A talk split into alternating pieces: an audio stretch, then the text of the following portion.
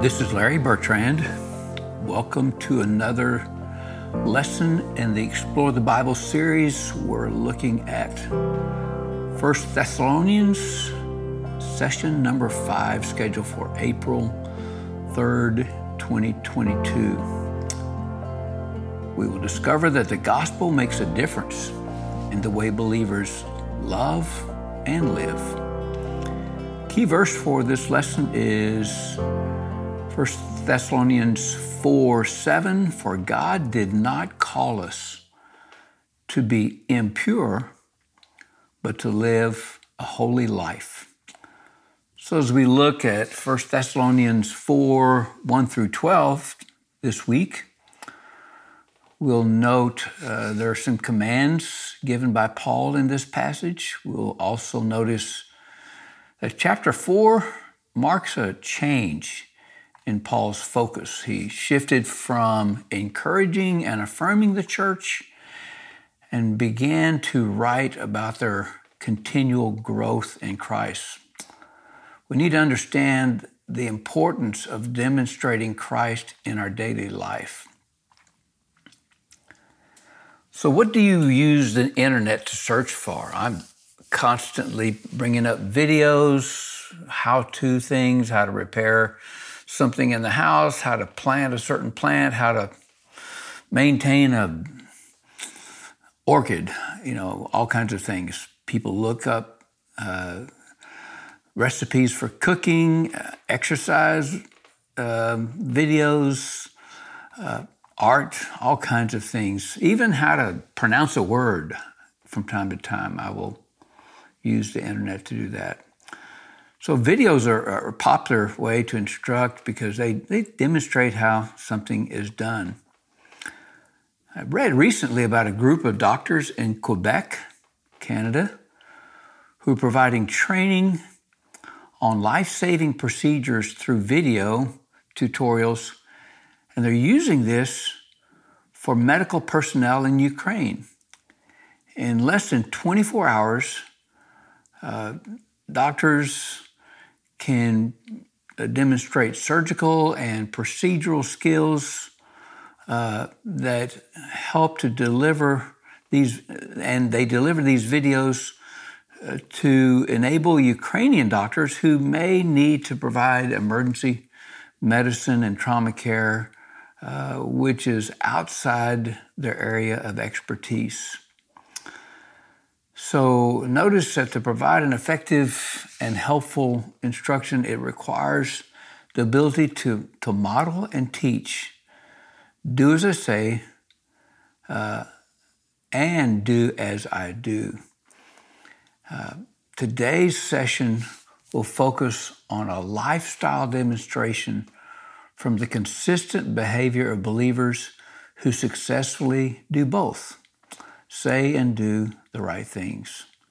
Looking at the background of today's lesson, kind of going back uh, for, to last week and before, uh, whenever he traveled, Paul uh, left an indelible impression on the people. People either they either embraced him or they rejected him. Of course, we, we already know he was he was run out of Philippi and he's run out of Thessalonica. Uh, you wonder, uh, maybe he needs to change the, his approach, but Thessalonica had not been an exception. After experiencing persecution uh, in Philippi, uh, he went to Thessalonica where he faced more of the same persecution. While Paul's opponents made life difficult for him, they could not squelch the message of the gospel a number of Jews and God fearing Greeks accepted Christ as their Messiah in Thessalonica. Many Gentiles stopped serving idols and surrendered their hearts to Christ. The result was a growing Thessalonican congregation that was making a difference in Macedonia and nearby Achaia and the rest of the Roman Empire. Wanting more information about the church's well being, Paul sent Timothy back to Thessalonica. We saw that in last week's study. So, first, Paul's young friend would would disciple Thessalonians uh, more thoroughly in the ways of Christ when he went. Second, he would report back to Paul the state of Thessalonian believers. And once Timothy returned, Paul was thrilled by the good report. Despite ongoing persecution, the Thessalonians refused to back down from their faith. Opposition only encouraged them uh, to learn more deeply or to lean more deeply into Christ. Their faithfulness provided a surge of appreciation and confidence in Paul. So in chapter four, Paul began a transition towards more practical matters. He challenged the Thessalonians uh, to let their relationship with Christ define their lives. He urged them to give Christ the freedom to impact their actions and their attitudes, their words, their relationships. Later in the letter, Paul would focus on the second coming of Christ. We'll, we'll see that uh, in another lesson. But in the meantime, he instructed the Thessalonians to live out their faith in the present by growing where God had planted them. So, how does the way a person lives impact your willingness to listen to that person? Obviously, when a person is living a successful, exciting life, you want to model after that life. So today's study uh, focuses on 1 Thessalonians 4 and makes a, as I mentioned earlier, makes a change in Paul's letter to the church. He, he had been focused on encouraging the church through uh, extremely difficult times, persecution and trials. He now begins to speak to them about their continued growth in Christ and considering his pending return. So, as we look at the first section of Scripture, 1 Thessalonians 4, verses 1 and 2, I want you to listen for how Paul positioned his request to the Thessalonians. Verse 1 As for other matters, brothers and sisters, we instructed you how to live in order to please God as in fact you are living. Now we ask you and urge you in the Lord Jesus to do this more and more, for you know what instructions we gave you by the authority of the Lord Jesus Christ. So circle the words ask and encourage, if you don't mind, in your scripture and let me point out that Paul did not ask the Thessalonian believers to do something that he and Silas and Timothy were not striving to do uh, and to live out in their daily life. Uh, consider under verses 1 and 2 two, a twofold instruction Paul mentioned. He, he wanted to ask them to do some things and he wanted to encourage them. So as we look at verse one, we see that word live. It's one of Paul's favorite words to describe the Christian life. We are to live the life. So 32 times, 32 times Paul uses that expression, live. Uh, and so he said, not only live, but live in order to please God. The, the, the notion of pleasing God as the goal of human conduct stresses, uh, stems from Old Testament passages. We see that in Numbers and First Kings, uh, Job 34, Psalm 19, verse 14 says, May these words of my mouth and the meditation of my heart be pleasing in your sight. Lord, my rock and my redeemer. Proverbs 15, 26, the Lord detests the thoughts of the wicked, but gracious words are pure in his sight. So another Paul's favorite terms, it's it's another Paul's favorite terms for right behavior. And so we see in 2 Corinthians 5 9, so we make we make it our goal to do what? To please him. Whether we are at home or in the body or away from it.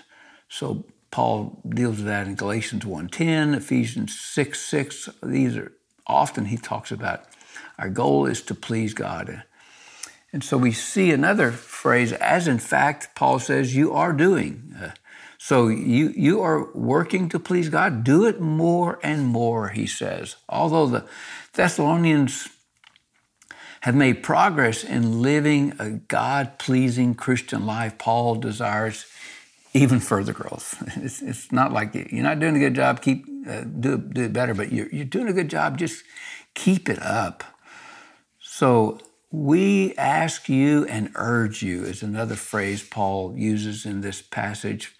Paul resorts, it's really a, a, command. His, he, he, urges them, he commands his readers, uh, it, making it look as though it's a serious thing that, re, that requires their behavior. So in 2 Thessalonians 3 6, uh, the second letter he writes, he says, In the name of the Lord Jesus Christ, we command you, brothers and sisters, to keep away from every believer who is idle and disruptive and does not live according to the teaching you receive from us. So normally he employs softer, more user friendly language uh, of asking or urging. Uh, but here it's it's really a command. So that even then, as here, he speaks in the authoritative manner. He says, I, I urge you in the Lord Jesus Christ. It indicates his appeal must be obeyed. It's I'm asking you in the name of Jesus to do these things. So, verse 2, we see the word instruction, something and this again is something one must obey. We must obey these instructions. This word was used for military commands or orders uh, that c- civil magistrates issued. So these are instructions or orders uh, that he gives them. I want you to maybe uh, look at different translations and see um, uh, he has an intimate and personal knowledge of something that is being studied. So he's, he's talking about something that is part of his life. So believers in Thessalonica were uh, intimately acquainted with God's commands and had decided to live out these commands no matter how difficult or trying the circumstances might have been. So, like the Thessalonian believers, our knowledge of God's commands needs to be at the heart level, deep within our heart, not at the head level. So our knowledge must come from deep within our heart, our spirit, not the, not the head. It needs to be a natural part of who we are uh, and how we live our daily life. So, as followers of Jesus, we should want to know and follow God's will for our lives. Our, our God's desires for us to, to grow in our relationship with Him is very strong. So we look at that word holy that's emphasized in verses, verses 3 through 8 of chapter 4. Uh, they're words that explain sanctification. So, verse 3 it is God's will that you should be sanctified, that you should avoid sexual immorality, that each of you should learn to control your own body in a way that is holy and honorable, not in passionate lust like the pagans who do not know God, and that is, and that in this matter, no one should uh, should wrong or take advantage of a brother or sister. The Lord will punish all those who commit such sins as we told you and warned you before. And verse 7 says, For God did not call us to be impure, but to live a holy life. Therefore, anyone who rejects this instruction does not reject a human being, but God. The very God who gives you his Holy Spirit.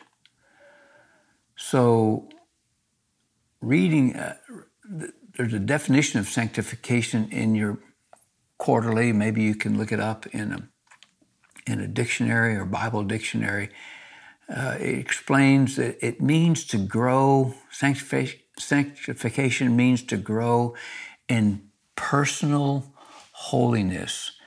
It's referring to a devotion to God. Sanctification is achieved as we actively avoid the desires of the flesh and pursue personal holiness in our life.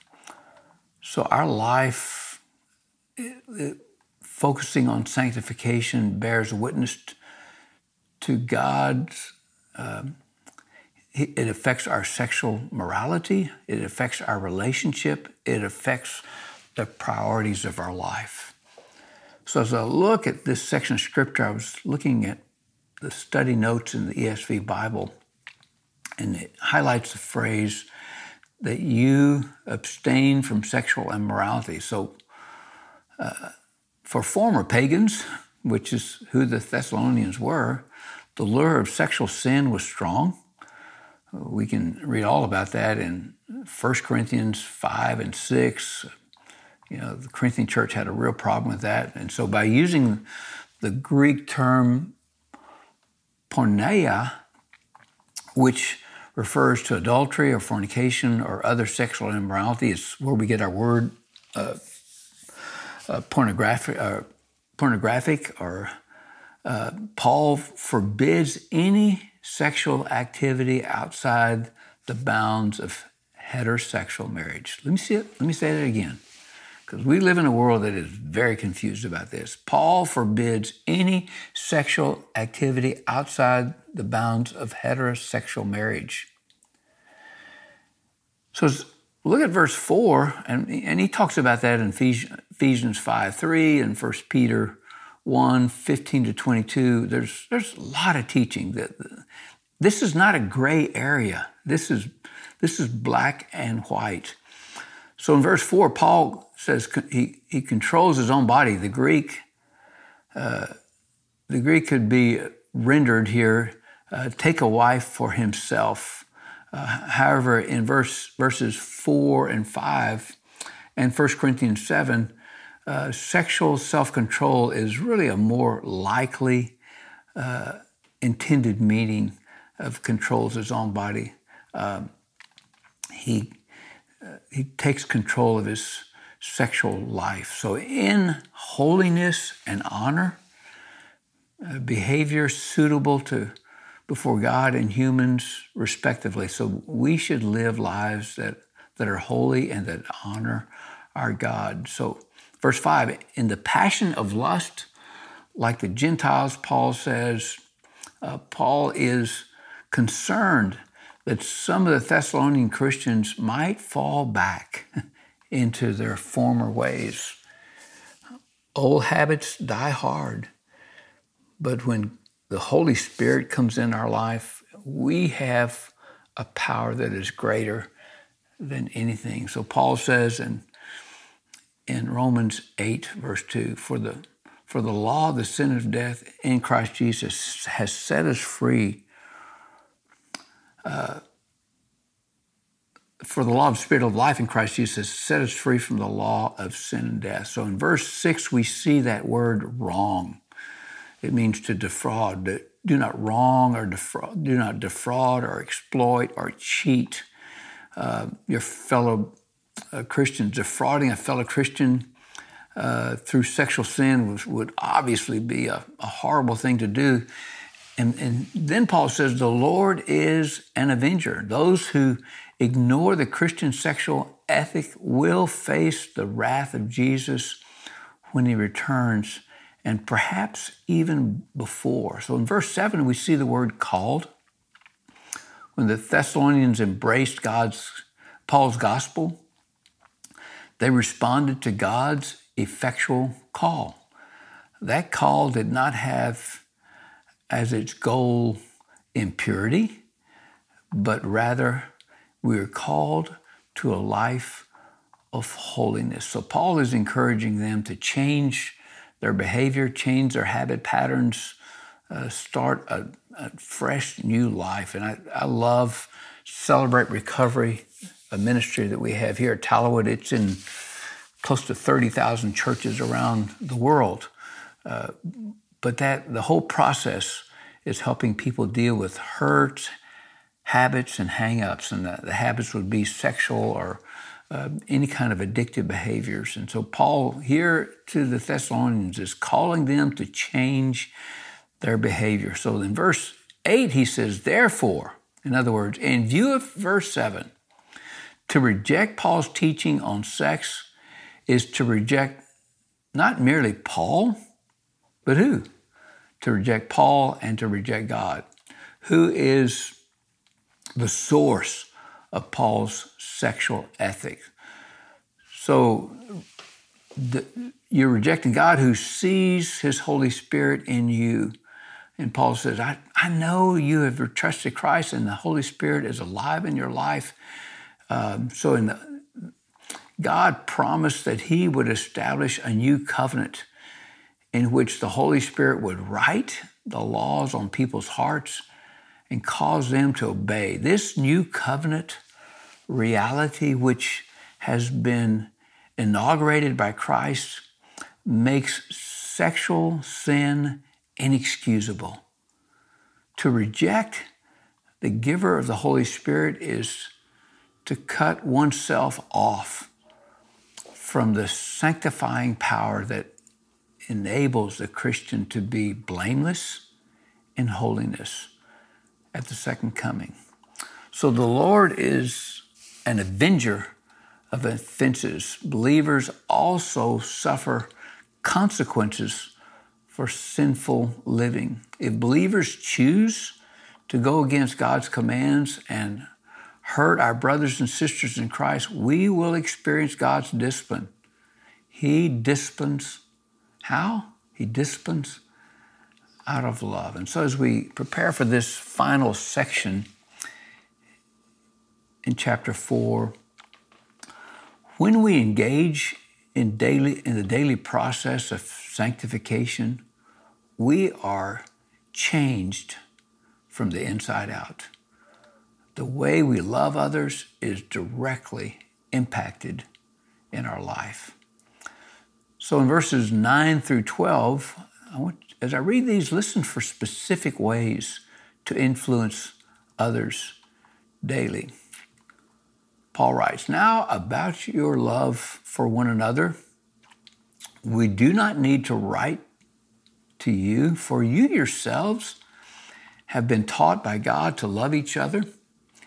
And in fact, you do love all of God's family throughout Macedonia, yet we urge you, brothers and sisters, to do so more and more and to make it your ambition to lead a quiet life. You should mind your own business and work with your hands just as we told you so that your daily life may win the respect of outsiders and so that you will not be dependent on anyone. So, uh, identify the instructions Paul gave the Thessalonians here in these verses. He instructed them to love each other, to, to make it their ambition to lead a quiet life, not to be, um, you know, a rebeler, a, uh, a, uh, to mind your own business, to work with your hands to win the respect of others by by being living that quiet and respectful life. You you win the respect of others, and that and he says, I, I want to encourage you not to be dependent on anybody. Remember, Paul himself was not dependent financially necessarily because he he continued to work his trade. He was a tent maker and wherever he was. So, so let's try to evaluate the extent to which their lives uh, reflect these characteristics daily and and and ask yourself help you ask god to help you identify any areas in which uh, you need to improve in your life. And so, uh, are you being independent? Are you receiving the respect of others? Uh, do you work hard and do you mind your own business? Do you make it your ambition to lead a, a quiet life? Do you love other people? It's a great checklist for us to consider. And so in verse 12 explains that the outsider should be able to look at the life of a Christian and see an amazing difference. Christians are to be different in how we love one another and how we live our daily lives. Believers are not dependent on any outs, anyone outside of Christ, which applies to every aspect of their life. And so, how does a person's work ethic and the way he or she conducts business serve as a testimony for Christ? It, it ought to be a powerful testimony. So, in verses 9 and 10, uh, now Paul turns to a positive instruction about the, the need to strengthen or to increase their brotherly love. It's that word Philadelphia, the city of brotherly love. And he says, I want you to have that brotherly love for, for one another as God has instructed and uh, in, encouraged you to do. Their love, in fact, already extended beyond their church to Christians in other places, probably in giving hospitality and material help to others. Then, looking at verse 11 and 12, some people in the church were taking advantage of this brotherly love to live off charity without doing any work themselves. These uh, idlers may have been influenced by their belief that the second coming of Jesus was near, and you know, I don't need to worry. God's God's going to return real soon. His, his Jesus is going to come back, and and so why would I invest myself in going to college or learning a trade or getting a job to support my family? So Paul instructs them to to make it a matter of honor to do these things, to avoid being busybodies, to look after their own affairs in responsible ways, and to be prepared to do an honest day's work. This would prevent them from losing the respect of other people. Good advice that Paul gives us. Well, the applications are strong for us today. Salvation, number one, First application salvation is lived out through seeking to please God. The second one is sanctification includes striving toward holiness in our sexual lives. And finally, third application non believers are impacted by the faithful lives of believers. Your life really does make a difference, should make a difference in others' lives. So praise God for the difference He makes in our lives and the way He uses others to be difference makers in our lives. And ask God to help us, to help you and me to live lives that increasingly please Him. Don't you want to do that? To be a person who pleases the Lord. Well, B.B. McKinney writes a great hymn that we've sung hundreds of times. Let others see Jesus in you. Verse 1 says, While passing through this world of sin, and others your life shall view, be clean and pure, without, within. Let others see Jesus in you. Let others, the chorus says, see Jesus in you. Let others see Jesus in you. Keep telling the story be faithful and true. Let others see Jesus in you. And maybe another, little more contemporary song comes back from the 70s and 80s. They'll know we are Christians by our love. I hope they do. I hope they know we are Christians by the way we treat others. Pray with me. Lord, thank you for the relationship we have with you and the fact that you have called us to live sanctified, holy, pure, set apart lives that make a difference in other people's lives. We pray that even today we will do just that. In the name of Jesus, we pray. Amen.